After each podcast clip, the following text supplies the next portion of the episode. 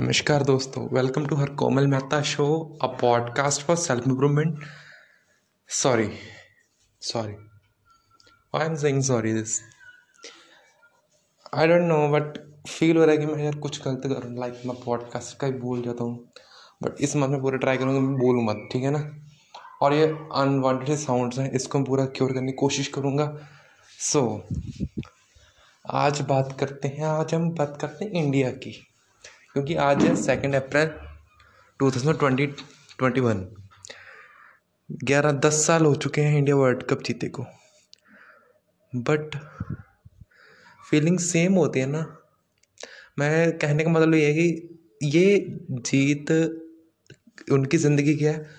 इस तरह से एक हमारी ज़िंदगी में जीत होनी चाहिए जिसकी हमको हर बार खुशी हो, क्योंकि जब मैं आज वो मैच देख रहा तो I feel so great like emotional सा हो जाता हर कोई बंदा है रोज़ देखने को हर बार देखने को रोज़ नहीं। So that's what I am saying okay कोई बड़ी चीज़ हासिल करने की कोशिश करो कि उसकी खुशी कभी ख़त्म ही ना हो।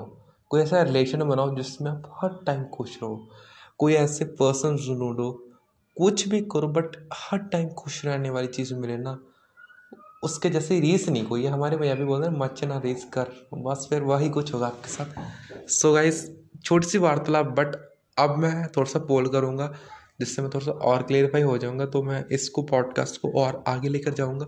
इट मीन्स इसकी लेंथ इंक्रीज करूँगा so thank you so much for and this all for today thank you so much